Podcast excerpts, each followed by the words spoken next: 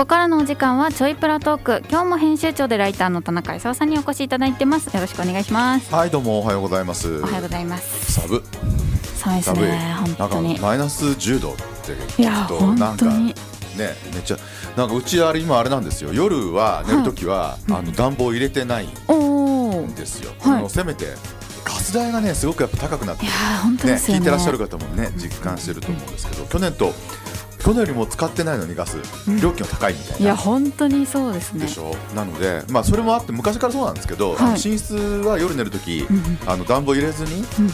寝ててでこの間あのホーマックで、はい。あの湯たんぽ。おお 湯たんぽ買ってで夜だからこうあのお湯入れてうんうん。でそれをこう足元に置きながらで暖房なし。でまあなんとかそうね13度ぐらい部屋室あ温寝るときに13度ぐらいでも大丈夫かなみたいな。まあ確かに。布団かければって感じです布団かければ大丈夫ということで、まあ、睡眠時間時間はちゃんと取れてるんですけれども、はい。そんな話はあれなんですがあれあのちょっと今ねあの、はうちの母のために、はい。あのうちの近所のに3分ぐらいのところのマンションを借りたんですけどお母がお結局あの施設に入っちゃったんで、はい。あのまあ、ちょっと調子が悪くて、なので今そこのあの引き払おうと思って、はい。あの家財道具をあのまあ、友達というかね、フェイスブックで知り合いにあの格安で譲るよっておだってお新品でなんかテーブルとか冷蔵庫とか電子レンジとか全部買ったんですよ、うんそれもういらなくなっちゃってるので。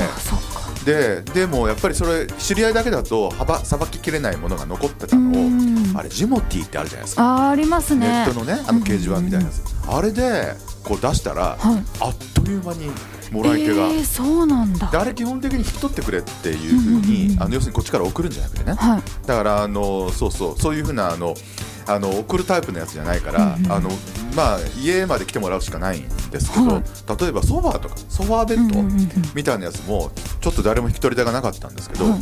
あの書いたらすぐにへ出てきて、ー。で多分ねあれね業者さんだと思うんだ。そうなんだ、うん、だ多分だからその安くこっちから譲るから、うんうん。でほぼ新品に近いし、えそうですよね。多分ちょっと乗っけてどっかで売られるんじゃないかななんて。なるほど。だってソファーベッドなんかねやっぱね軽トラで来られたんで。あそれは多分そ多うです、分そうでしょ、うん。あとね冷洗濯機も買ってあったのが、はい。しかもね二層式洗濯機なんですえよー、武田さんとか使えないんじゃない？二層式洗濯使わないかもしれない。機そう二層式の洗濯機。でもこれもね無事。えー、2000円でしたけどね。うん2000円であの引き取り手がいてっていう、あれいいねジモティー便利ですわ、そうなんだ。うん、ただなんかね若い女の子は気をつけろとかっていう説はあるんですよ。家まで引き取りに来てもらうっていう。うんなるほど。あ場合はね。うんうんだ若い女の子とかが何かを渡す場合はそのでかいものはしょうがないけど、はい。ちっちゃいもんだったらちょっと別の場所外でうん。人目のあるところでっていう風な話は聞きますけどね、うんまあ、中年のおっさんは無敵なので これなおっさんどうのこうのっていうやつはいないので。あの何でも OK みたいなっていうのでちょっと便利に使ってましたけどね。はい、そんな感じでしたが、週末その対応もしながらですね、はい。あのーお芝居もはいでね先週武田さんと会った、あの芝居は先週木曜日ね。はい。その話も後でするんですけど土曜日も別の芝居をねはい。あの見に行ってうんでコトにまたコトにだったんですよ、はい。であのー武田さんとお会いしたのはパトスだったけど、あのもう一つ土曜日に見に行ったのはコンカリーニョはい。だったので、うんあの JR のコトニ駅の方だったんですけどね、はい。であの夕方から、えっと、5時からの公演だったので、うん。あの終わったら、まあ、大体晩飯時なんで一緒に行った人と一緒に飯でも食って帰ろうかみたいなはい。話で琴音あたりだったら何かあるだろうと結構店も多いから、はい。と思ったらどこもかしこもぱい。へえそうなんだ。やっぱね忘年会シーズンだっていうのがやっぱりあってもう結構予約で居酒屋までね。えー、なんか結構ほら人入りそうな居酒屋でも、うんまあそう。いやちょっと一瞬行こうと思ったのが花の木っていうねはい。あのことにに、うんあの大人気の居酒屋さんがあって、まあ、そこはいつも混んでるから無理かなと思ったらやっぱり混んでて。ちょっとうるろっとした後に結局入ったのが、あの海桜っていう結構いろいろあるでしょ？何店舗かある桜グループとかって言ってるらしいけど、あの居酒屋さんの、はい。まあ、何店舗かあるチェーン店の1店舗の海桜っていうところがあって、15分ぐらい待ったら入れるっていうからそこにしたんですけどね、はい。意外と良くてへね、えであのーこういうなんかチェーン店ってはい。多分経営者の方のポリシーが従業員さんにこう結構ダイレクトに出てきてみんな元気なのあのそう調理してるのもフロアもお兄ちゃんお姉ちゃんがみんな結構若いお兄ちゃんお姉ちゃんばっかりで,、はい。でみんなとっても元気で。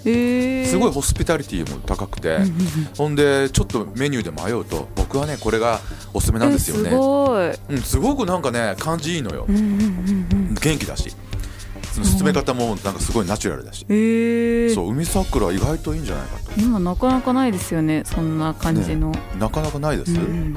そうなんですよ。でしかも料理も結構美味しくて。で刺身なんかもあのマグロのねはい。トリュフ醤油なんていうのを食べたんですけど。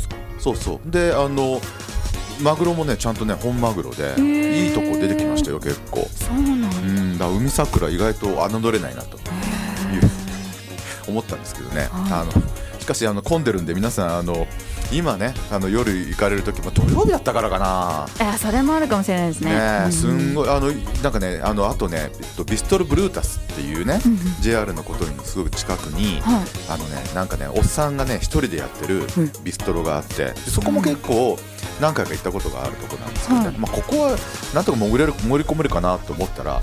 パッと店の前行ったら本日貸し切りって書いてあって。えー、どどっか誰かが多分忘年会がなんかで貸し切りなんでしょうね。まあそんなこんなで苦労したんですけど。あの木曜日もはい。ねあの木曜日はあの見たお芝居がほら、えっと、7時半からだったじゃないですか。そうですね。うん。遅めだったんで,、はい。でそれを逆にあの一緒に行くちょっとその見る前にご飯食べようと。うんうんうんいうことで、はい。今度はあの地下鉄の琴仁駅の駅前で、はい。あ情報どっかあるかなと思って探して、でこっちはね予約したから全然問題なかったんですけど、はい。あのねユニベール S っていうあの洋食屋さんが J あ JR じゃない地下鉄の琴仁駅のはい。5番出口を出たら、はい。もうすぐもう15秒ぐらいのところにあるんですよ。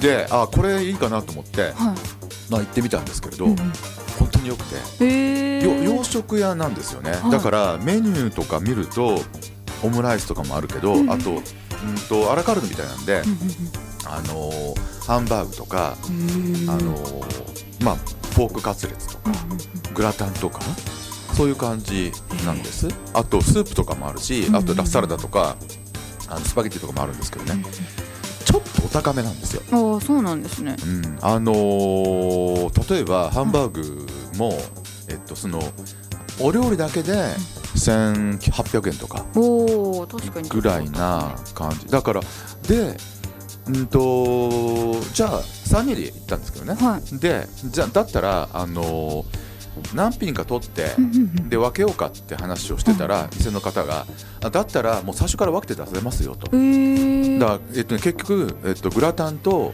えーカニクリームコロッケコロッケとうんハンバーグとね頼んだんですけど全部3人分ずつ分けた形えで。ー。でコロッケはもう2つしか普通ポーションがないんで、うんじゃあ3つにしますか？じゃあ3つにしてくださいって言ってで1人1個ずつ食べてっていう感じへでー。出してくれたんですよね。あとスープなんかもあのあの普通のサイズとハーフサイズっていうのがあって、でハーフサイズのだ例えばポタージュとか、コンソメもあるんですよ。あそれ選べるの嬉しいな。でしょ？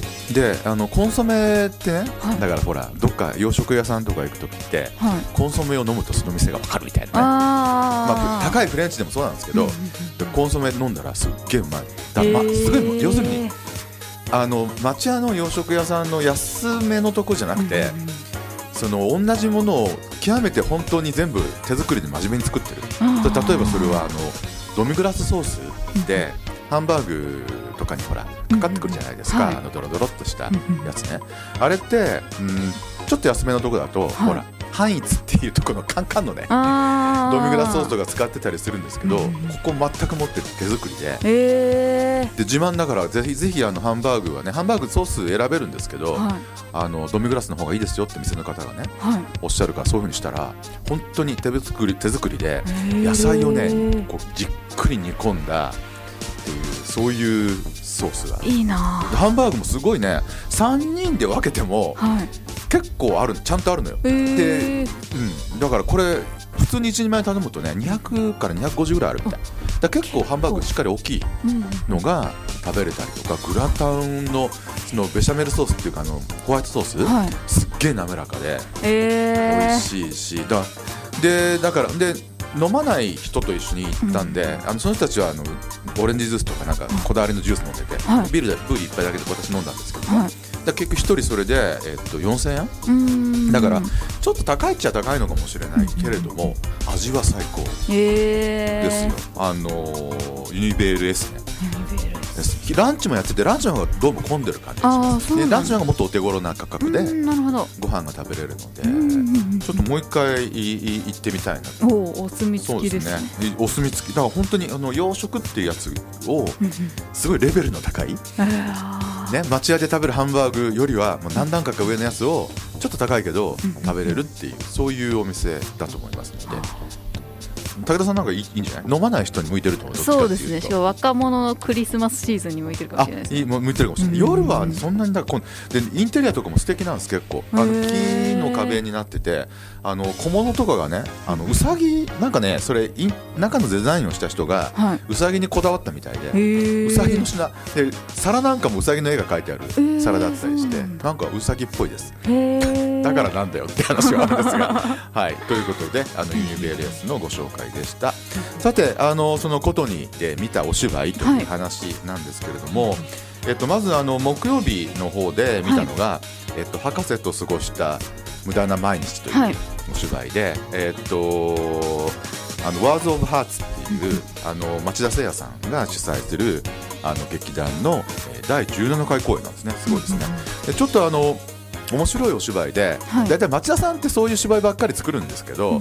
あの歴史に史実にあの即したお芝居っていうのが多くてですね、それはい日本にかこだわらず町田さんの場合は海外のあのだってこの前その前に見たやつってあのナイロンを発明した男の話とかね、いうのをおやったりしたんですけど今回はあの日本が舞台でただそれは歴史はやっぱ昔で、あの第二次世界大戦中に江別のあれ王子製紙の工場だったらしいですね。あそうなんですねそうなんですよ王子製紙の江別工場で木製の木で作った戦闘機を作ってたっていう本当の史実があってそれをベースにした物語ということだったんですよね。はい高田さんどうでした？見て。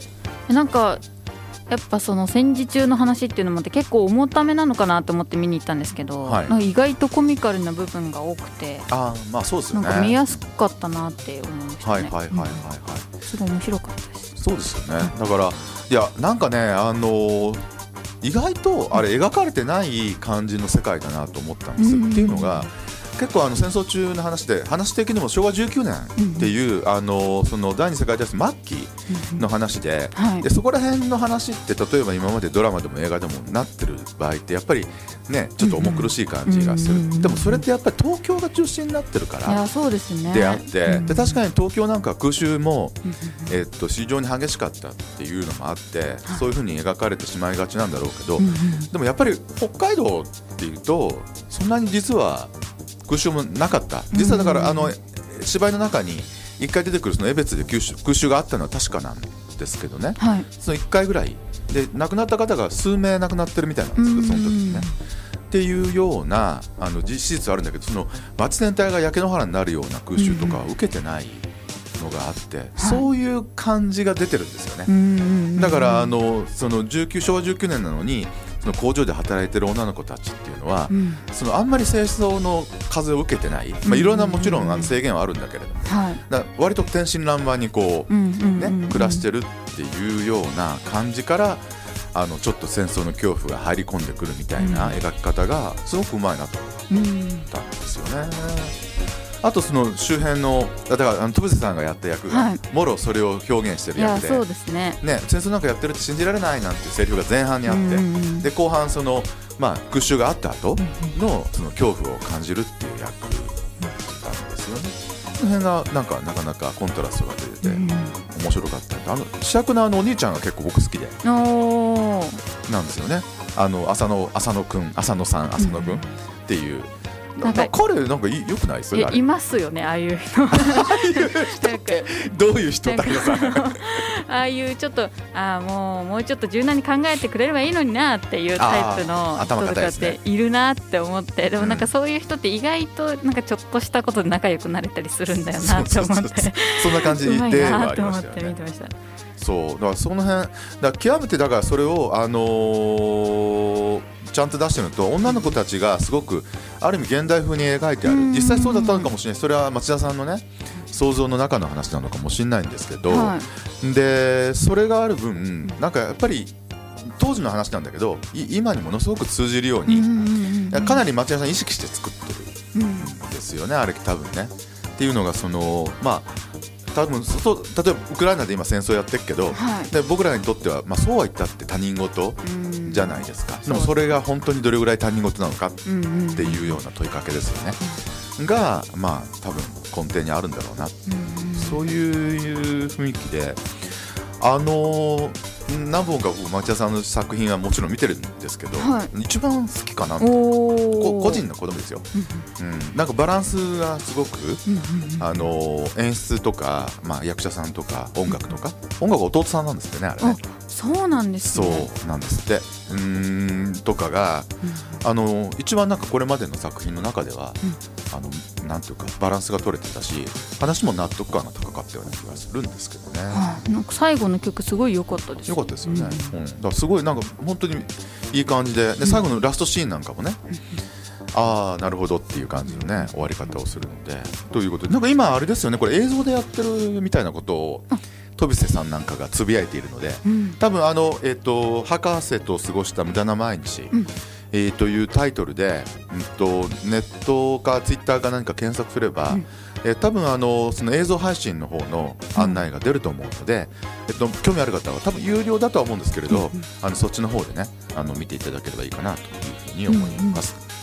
うんうん、さてもう一本、はい、実はだから土曜日にね、うんうん、もう一本見たのはですね、あのー、演劇ユニットレッドキングクラブの芝居「遭難」っていう芝居をね、えーと、見まして、はい、でこれもなかなかね面白い。これなんかねあの再菜園だそうなんですよ。みたいですね。ね。で男3人しか出てこないっていう、ちょっと変わったあ芝居なんですけど、はい、まあ、あの舞台は、まあ、北海道らしいんですがね。冬の冬山の、えっと、山小屋なんですよ、でそこに、あのー、まあ、戸沢亮を演じるところの、はい、戸沢亮さん演じるところの一人の男がね、うん、逃げ込んでくると、はい、で逃げ込んできた途端に、あのー、まあ、解説が入って、うん、でこの男はもうあの数日後に死ぬと。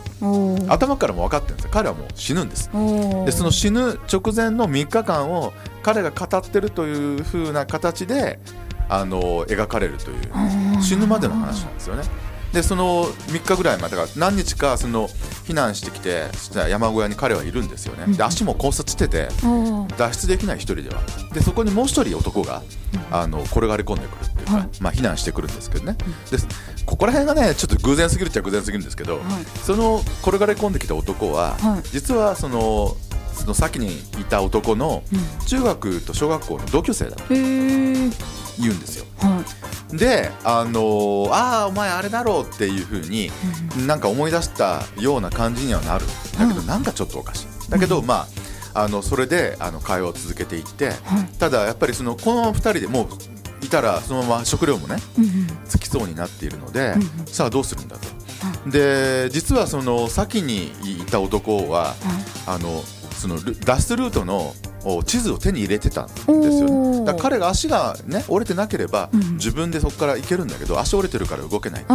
地図は持ってると、で後から来た男はそれを基本的に知らない、んで、えっとまあ、どうしようかっていうところだったんですけど基本でも普通に合理的に考えたらそのその足折れた男は置いといて、で足折れた男があの地図をね元気なやつに渡して、でお前行ってで助けを呼んできてくれやっていうのが、まあ、極めて合理的じゃないですか。そうですね。そういうふうに考えるんだけどその足折れた男の方は怖いんですよ、やっぱ一人にされるだから連れてってくれっていうふうに、そこでこう揉めるとかね。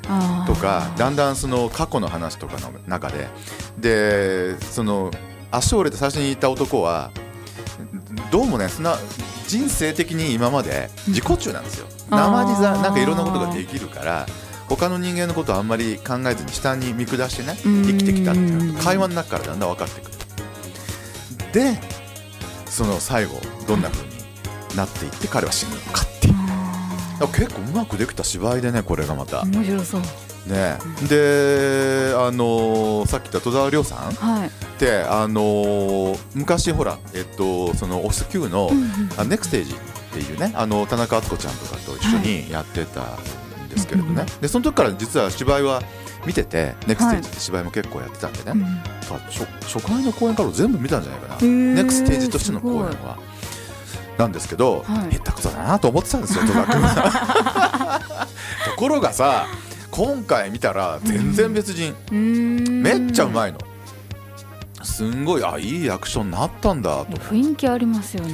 ね雰囲気もあるし、すごいなんかねあの表現力が格段に増した感じがするんですよ。それがナチュラルに表現できる、やっぱ結構やっぱ年食ったっていうところもあるんでしょうけど男性の場合ってなんかそういうなんかメジャーな役者さんでもね、若い時はあのまあ、顔だけでとかそういうのだけどだんだん表現力を身につけてっていう話は先週もしたような気もするけれど 阿部寛がとかさそういう話はあるので戸沢君なんかも今後楽しみだなと思って。確かに。なんですよね。というこっちもあの昨日で終わっちゃってる芝居なのでここで言うのも恐縮なんですがあのまた再演する時があればね。そうですね。なんかこれレッドキングクラブって人気なんですか？わかんないんですけどなんかでも最近名前を聞くようなような感じですよね、はい、なんかすごい熱心なファンがどうもいるみたいな感じでしたけどね「そのそうなんて芝居で。あなかなか面白かったな。ということでした。さて、えっと、一本今日は映画の方もご紹介したいなと思っていてですね、はい、えっと、今週末23日、うんイブイブですね、はい、クリスマスイブイブの23日から公開になる「鏡の古城」というね古城っていうのはあの孤独の子に城って書くんですけど、はい、という映画が、あアニメですね。えー、と23日から、えー、とありますと、うん、であのこれって私はちょっと知らなかったんですけど、はい、小説が原作なんですよ。えっ、ー、と辻村美月さんというものかしら。とその本屋大賞も受賞したすごいなんかあの人気らしいですよ。単に知らなかっただけだけど俺が。すごいなんかあのファンが多いあの小説なんですよね。鏡の古城ね。であの主人公は中1の女の子なんですよ。で中1の女の子で登校拒否で中学校行けなくなっちゃってる少女が主人公で。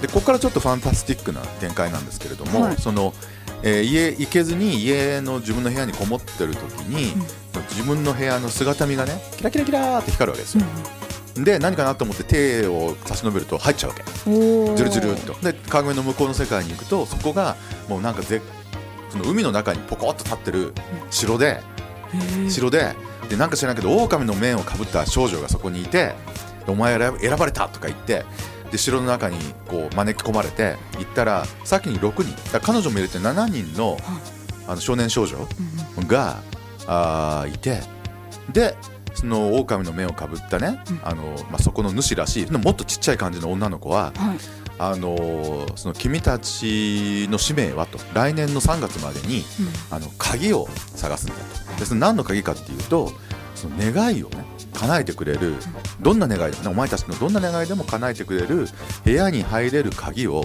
探すんだと、ただしその鍵でその部屋に入れるのはお前ら7人のうち1人だけだよと。いうふうな宣告をされると。でこの城には朝9時から夕方5時までいつでも来ていいと。で君たち用の専用の部屋も用意してますと。いうこと変な設定でしょ？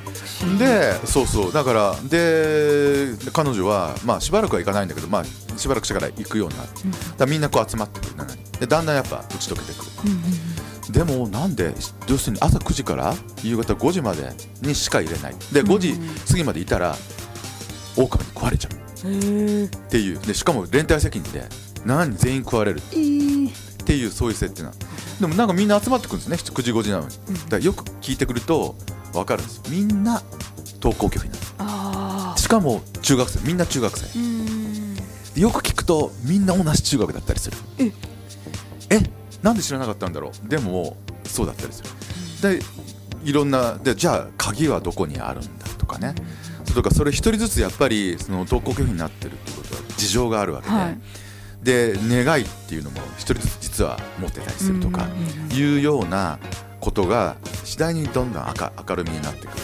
じゃあこの城っていうのはそもそも何だったんだろうとかね、そういう意味でなんかファンスタスティック・ミステリーというふうなあの感じで、えー、言ってますね。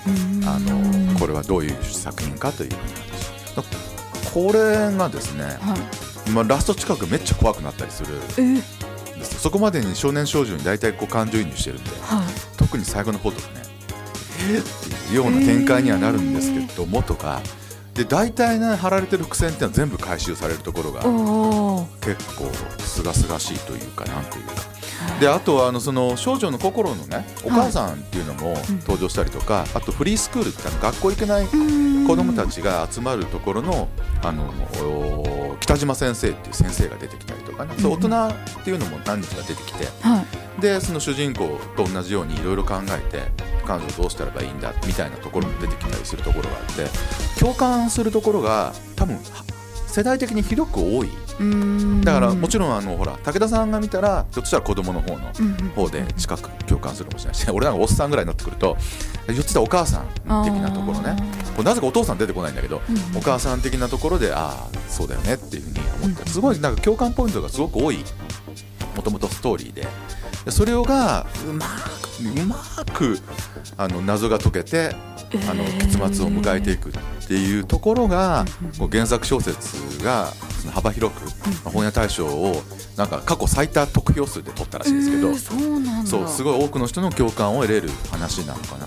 であのうまくそれをあの映像化してるんじゃないかなと思います。えっと監督あ映像の監督が、えっと、原敬一監督ってアニメではとっても有名なあの昔「クレヨンしんちゃん」のねなんだっけなんかそのその辺ですごく注目された、あのアニメ監督なんですごく演出とかもうまく作ってあって、ひょっとしたら原作に比べるといろいろこう要素的には落ちてるのかもしれないけれど、全体の雰囲気っていうのはやっぱ非常によく作ってんじゃないかなと、とにかくあの映画館出た後はすがすがしいです。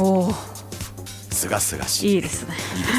いや、本当難しいんですよ。あの小説を映画化したものって、うんはい、例えばあのこの間ここでもご紹介した月の満ち欠けっていうね、うん、大泉洋さんが今主演してるやつってありますけど、あれね原作をね昨日読み終わったんですよね。で映画がちょっとやっぱいまいちで失礼だけどで原作どうなのかなと思って読んだら、はい、原作はねそれ直木賞取った本だから、面白いんですよやっぱり。ただストーリーは一緒なのかもしれないけど、うん、あの小説ってほら一人称で自分私はこうだとかって思自分の思ってることとかが全部書けるわけじゃないですか。